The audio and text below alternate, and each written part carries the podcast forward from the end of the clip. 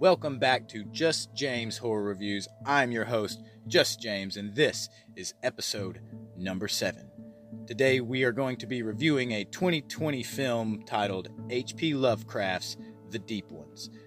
This is put out by director Chad Ferrin. His other movies include Pig Killer, Exorcism at 60,000 Feet, and The Chair. He has quite a few other films, however, those are the three that look the most interesting. I'm definitely going to check out Exorcism at 60,000 feet. Pig Killer sound like I had a cool preference. I'll let you look these up yourself. In the chair, you, I'm probably going to watch all three of these. I'll, I'll go ahead and say that, but not based on this movie, just based on the descriptions. I have a feeling that these movies are probably going to be kind of along the same vein as far as how they're produced as this film. So, H.P. Lovecraft's The Deep Ones. This film, to me, is uh, using a little name recognition. I don't know if this particular, uh, you know, director has. I mean, I, I guess anyone that makes any kind of horror film has a knowledge or some type of love for H.P. Lovecraft. How could you not? It's just kind of one of those staples that you grow up with. However, I don't feel like this is any type of love letter to that particular author. And you'll see what I mean as I go on through uh, talking about this film today. I feel like using that name in the title because it is very much on the title, you know, screen that you see when you're scrolling through. I got this one on Amazon Prime. It says in big letters H.P. Lovecraft's The Deep Ones. The art looks really cool, looks very interesting, and that's what brought me to it, and that's how I ended up watching it. However, I think it's kind of like when they make a hot sauce and they put Elvis's hot sauce or something like that. They put some kind of name on there of someone that's not alive to actually endorse a product, if that if that makes sense. So um, I feel like this did a little bit of that with this film because as you watch it, it oh man, I hate to say anything negative about a film because I'm not a filmmaker, right? Just a consumer of all things horror, and I know what I like and what I don't like. I didn't not like this film, but was it a good film? Mm, not really. You know, I, I got more hopes for Exorcism at 60,000 feet, I'll say that. So can't wait to check that one out.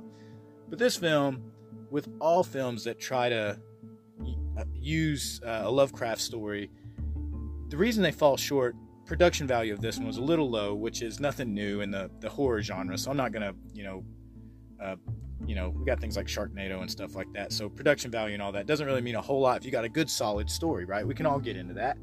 However, this one, especially with the deep ones and the lore of, of Dagon and all that kind of stuff, the problem with the way Lovecraft writes for me is he always says, you know, the unspeakable, I dare not say, I couldn't look upon it, you know, and all these things to where something is so terrible I can't even talk about it or I can't describe it or I, I wasn't able to look at it. And so when you try to make a movie where the descriptions of some of the most horrible things are indescribable, you run into a real problem of where, well, I'm making a movie, so I have to show you visually what this thing looks like.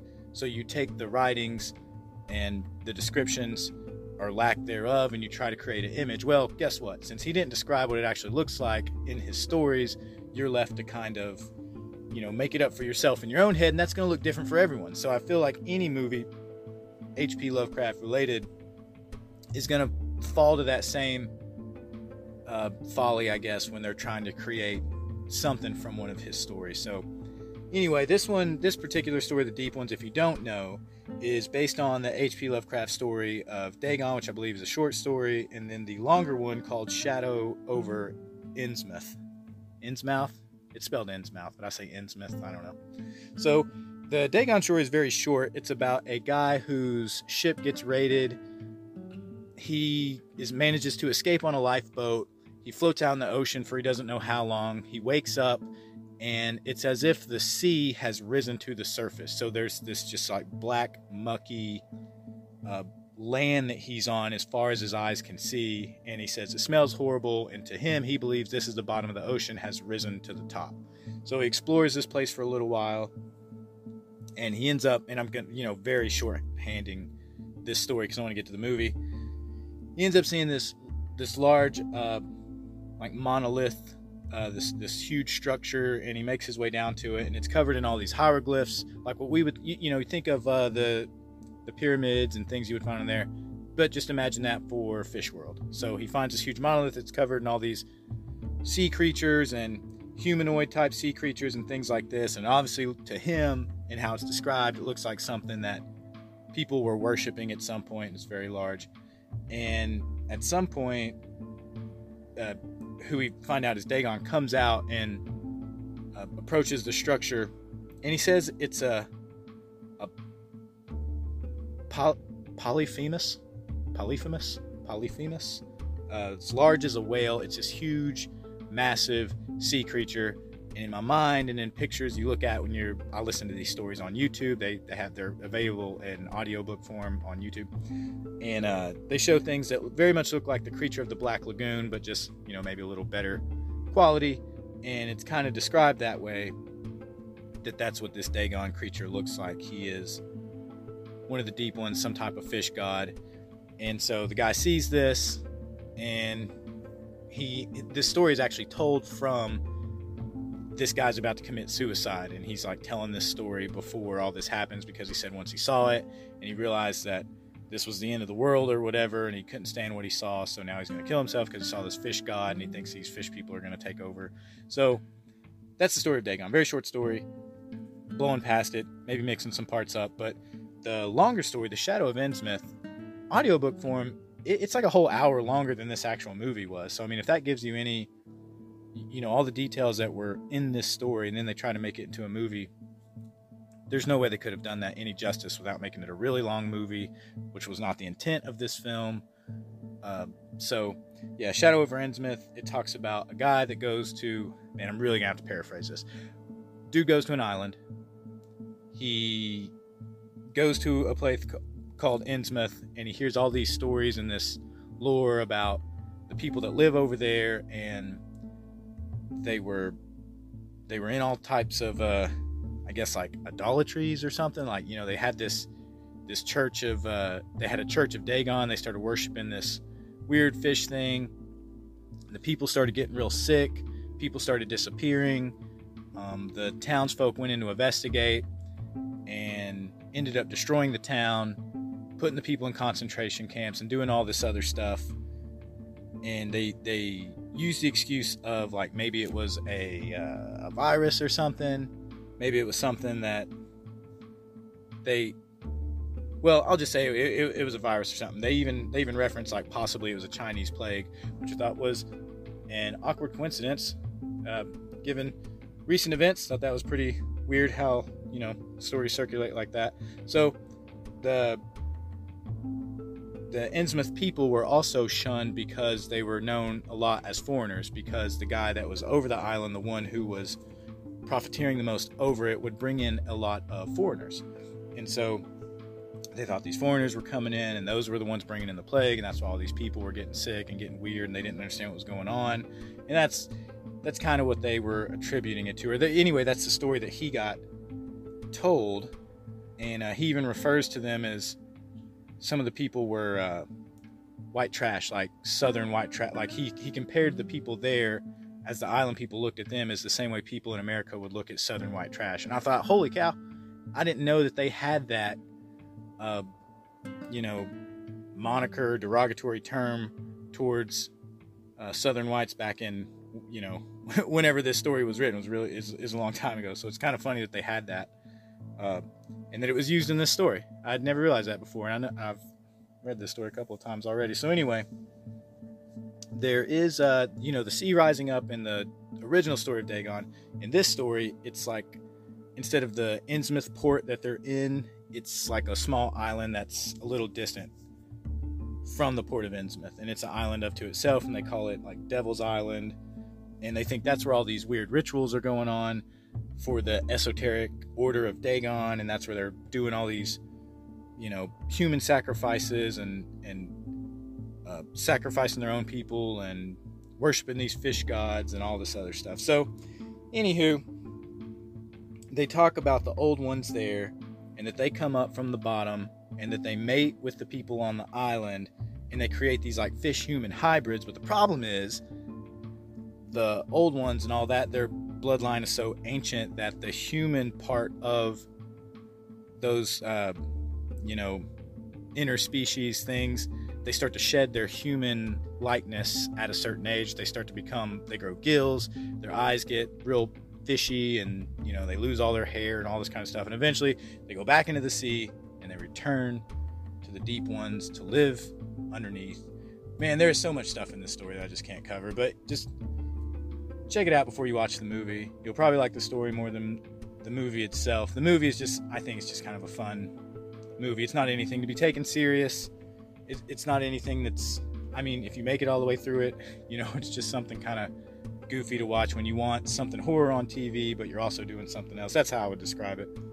But just know that Dagon is some kind of fish god. There's these fish people that live under the water. They say that they could come over and take over the earth at any time, but they choose not to. As long as they keep getting a couple of human sacrifices here and there, and they can come up and mate with the people and start to, uh, you know, make these half human, half fish people to help populate uh, the lower half. And these fish people, those are the deep ones. So that's where it comes with. That's that's where the name of that's where the title comes from. So anywho, uh, the movie it starts out with a nude running scene. So I feel like you kind of already, and it looks like it was recorded with an iPhone. So you kind of already know what you're getting into, like right from the get go. You got this, you know, classic horror, um, you know, full frontal nudity kind of scene right at the very beginning. She's running, she's scared, someone's chasing her on a beach.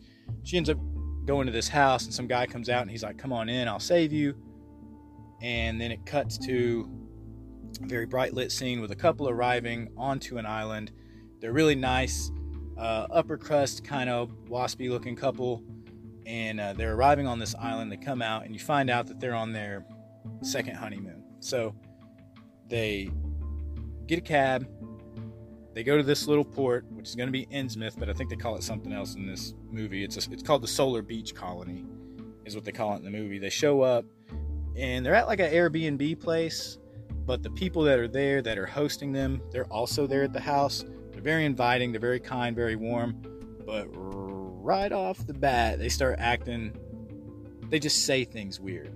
And they're already putting out stuff like, you know, the kind of, uh, uh, what, what do you call it? A very like, like cultish type language, just kind of, you know, at the end of sentences and here and there, they're throwing out these odd statements that the couple just kind of blow by. It's like, okay, well, these are our hosts. This is just who they are and how they talk. We'll just deal with this until they leave. Well, then we end up finding out that the couple that's there, uh, they're there to celebrate their second honeymoon because the wife had a miscarriage. So they're here. Uh, and then we cut right to this uh, sex scene with a mirror on the ceiling, and they're being recorded by a little camera that the host have put in the room and you see them watching them have sex. And again, so boom, another nude scene. And these are peppered all throughout the whole film. I'm not saying that's a negative. I'm just saying that if it's something you don't want to see, just know that's what's in this movie. So they do that. They're they're being recorded, and the uh, I think it's I think we're not even 20 minutes in the movie, and they already start making Cthulhu references. So it doesn't really waste any time letting you know, although the title of the movie lets you know, but they they let you know very quick that that's what this is. That's what these people are about. You know, they're not going to beat around the bush. That's who these people are, and I think they need you to have some familiar familiarity with the uh, Shadow over Innsmouth and the Dagon stories. So if you if you've never read those and then you watch this movie, you're going to hate it. You're going to be completely lost. You're going to be like, this is ridiculous. Not only is it bad production, but it's a bad story. And you're just going to dismiss it. However, if you are familiar with those and you watch the movie, I think you're going to enjoy it. So, uh, 20 minutes in, we got weird people chanting Cthulhu stuff. You can see that it's kind of this cultish type environment. And then the host invites the husband, his name is Petrie. He invites Petrie out on a boat. And then here we are, less than a half hour into the movie. He gets him he gets him high on some homegrown kush and hypnotize him with some kind of weird light and then all of a sudden he's like taken under this spell of you know, the deep ones or whatever. And so what happens? Well, I'll tell you what happens. A tentacle climbs out of this lady's vagina and into his mouth. And I I don't I don't know. I mean, is that not enough? That's what happens. So that's what happens. Um, I don't know what it does. I guess that is the transfer of the turning him into a fish person or would actually find out later on that he is probably already got the bloodline of the fish people which you find out in the shadow over innsmouth that people return back to innsmouth who have that type of bloodline it's something that draws them in. It's the devil's island kind of thing. It's the the deep ones. It's dagon. They always end up returning. So anyway this petrie guy he gets uh he gets tentacled. And a pretty hilarious part for me was he goes back home after being out all day with this couple and his wife's there. She's already kind of weirded out by this place because the host invited over some kind of doctor to come check on her because she said she had a miscarriage or whatever, but that she was pregnant again. And so she's like, oh, okay, these random people are sending a house call doctor over here to check on me. And this doctor, and let me tell you, I haven't seen this other guy's film, so maybe this is just how they go. And I know that, you know, not every movie takes itself too serious, but the doctor shows up and it looks like Mrs. Doubtfire. So, what do I mean by it looks like Mrs. Doubtfire? Well, this woman looks like Mrs. Doubtfire because it's a man in poor makeup, bad dress, and a bad wig. And so he comes in, she comes in, uh, takes like wants a urine sample from this woman, and she's kind of freaked out, but she also doesn't want to be rude. And so she gets all these tests done by this guy, and then he leaves. So he's trying to see if she's a good candidate to bring forth you know some more of the deep ones or whatever and so they uh so that's what she's dealt with so petrie comes home he's super high you know in this euphoria when he gets home they're talking a little smack about the couple and how weird they are he gets weird and defensive about it but the funniest part the part I missed out is when he gets home he gives his wife a kiss and she's like ooh you are fishy and remember what i said happened you know just a few hours before this why his breath would be super fishy so anyway thought that was pretty hilarious. That made me laugh. Probably one of the highlights of the movie for me, just because it was so funny. And uh, so anyway, the they get invited out to a party by the doctor, but also by the couple. So they end up going to this party. Everybody is super weird, and they, you know, they're very. These are the fish people. You can tell if you read the story. You know, everyone's kind of talking in unison. The kids are wearing these weird plastic masks that have zero to do with anything in the story. I don't, I don't, I guess they just did that to just to add a little flair of something different, or maybe they were just like, hey, what do we got in the prop closet? We got this. Okay, give them that. That's weird. We'll give them that because these people are supposed to have like gills on their neck and webbed hands, which you see a little bit of, but yeah, it's a it's a circus. So anyway, they go in, they talk to people, uh, they take Petrie out to the beach, and they end up chanting a bunch of stuff to the waves, and it's all weird the wife is on the inside. She's got her friend there. They're drinking tequila and kind of being smug with some of the people that are there, the host and a couple of the others. There's another part too where Petrie is walking around being introduced to everyone. And a lot of the people there, you know, they're just saying, Hi, how are you? Whatever. But they're also talking to him telepathically. So you know then that he is one of these, he's got some kind of fish bloodline and he's returning to talk to all these people. They also do a lot of name recognition in this as far as to reference the story. You got a guy named Obed, which references the story. You got a guy, Mr. Marsh, I think is the host. He's uh, from the original uh, Lovecraft story.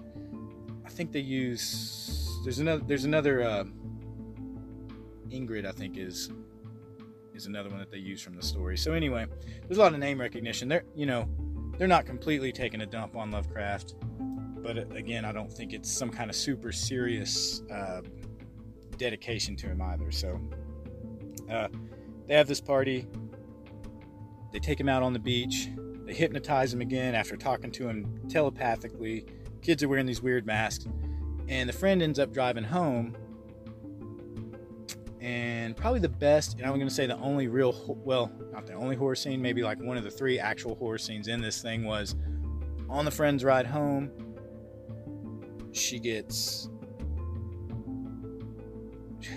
well now that i think about it i don't remember how anyway her car gets stopped somehow she goes out front and she ends up getting run over by the host and when i say run over he slams her and it shows it and then it has this really good scene where it's like close up of her head when she gets run over. So, you know, that was a pretty cool. I thought that was, you know, one of the better scenes in the whole movie. I think if the whole movie had that same type of, you know, how that was filmed, the the dialogue and everything, how that whole scene went down. I think if the whole movie carried that same energy, it would have been a whole different movie. But, you know, I don't know. Was it the director's intent? We'll see. I don't know. Uh, to check out his other movies and kind of see what his, you know, what kind of products he, he likes to put out. So, anyway, uh, she she gets killed, and I think that's after they find a letter about Ingrid. Well, Ingrid is the host's wife, and so now we find out that Mr. Marsh, the host, the guy who just ran her over, Ingrid, his wife, who is also pregnant, who also is tentacle lady in the beginning, was the lady that was naked running at the very beginning of the movie. So now it's all kind of starting to tie itself back together, and we're starting to put a few more pieces together. Um, there is a weird part where a lady is crazy and she's looking for her daughter, who she said disappeared on the island a long time ago, and she's she's put in very awkwardly. I understand why she's there, but if the movie didn't have her, it, it'd just be all the same to me. I don't know if she's supposed to be the drunk in the town in the Shadow of Innsmouth, because the drunk in the town in the written story is the one who, you know, he spills all the tea. He's the one that knows all the stuff. He's the one that kind of ties the whole story together in the end in the in the story itself. Also, in the written story, there's a bunch of really cool chase scenes and all these other things that just don't happen in the film.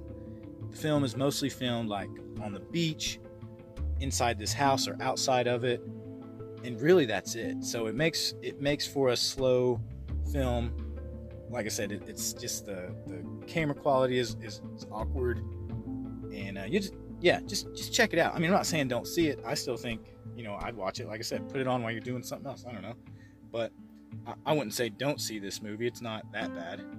So anyway, uh, they have a scene where like one of these kids, you see they got webbed hands and they're talking weird. Oh, and that's another thing too. They do have a couple of scenes where the uh, the solar community folks are talking in like this weird clicky kind of fish gurgly language they do make a couple of references to that but it's just weird it's just this awkward uh, asmr you know style thing that's just kind of gross it just it holds just long enough for you to be disgusted by it which was probably the point but so anywho uh, let's see. Got some notes here. Things i don't want to miss. There is a scene at the end kind of when all this comes to a head and when they finally find out like the Petrie the husband is completely converted by this this whatever's going on and they're trying to get the wife. So she becomes what you see in the beginning with the lady that was running naked.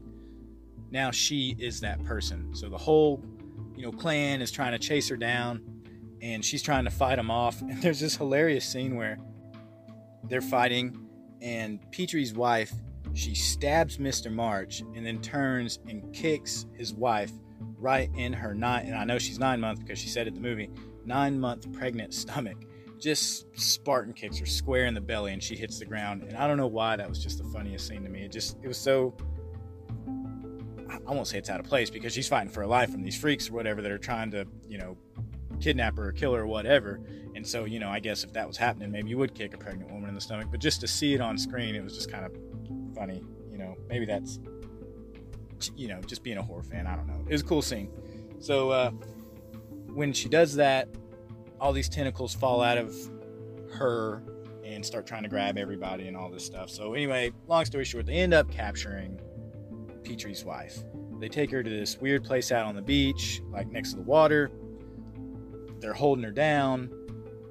There's all these clothed crotch shots. Like I said, this movie makes no apologies about the, the, the smutty parts of it. And then who I'm going to assume is supposed to be Dagon comes out of the water and, and impregnates her right there on the beach while they're holding her down.